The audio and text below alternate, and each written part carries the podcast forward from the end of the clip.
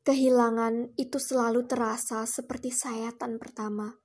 Perlu waktu yang tak sebentar untuk menutupinya.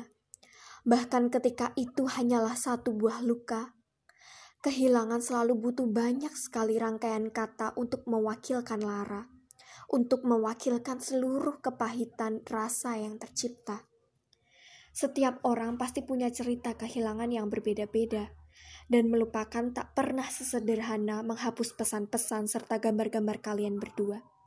Mengeringkan air mata dan menahannya untuk tak jatuh lagi setiap kali kau mengingatnya. Memang tak semudah mencari hal yang jenaka, lalu berpura-pura tertawa. Tapi dari situlah kita akhirnya belajar menerima bahwa ada cerita yang berjalan dan terhenti tanpa perlu persetujuanmu. Ada kebahagiaan-kebahagiaan yang punya batas waktu, ada kehadiran yang tak bisa lagi kamu cari saat kamu ditinggalkan sendiri. Mau tak mau, kamu harus temukan arti kehilanganmu seorang diri. Mungkin hatimu belum sanggup menyuarakan air mata. Mungkin kamu belum tahu bagaimana melepaskan yang sudah tak ingin terjaga.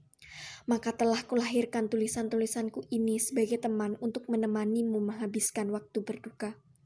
Kita bisa mulai dari memutar kembali kenangan kemarin, lalu menemukan cara untuk melupakannya.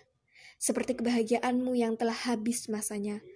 Percayalah, luka pun akan membaik pada waktunya. Jangan takut untuk kubuka lagi luka-lukamu, karena sejatinya kita ini sama, sama-sama pernah terluka.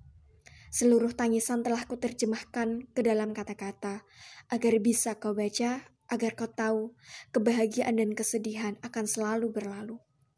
Selamat berjumbu dengan kenangan lama, kemudian biarkan terhapus oleh masa. Selamat mencari, lalu menemukan keteguhan hati untuk kembali jatuh cinta. Temanmu untuk berbagi. Nawang Nidlo Titisari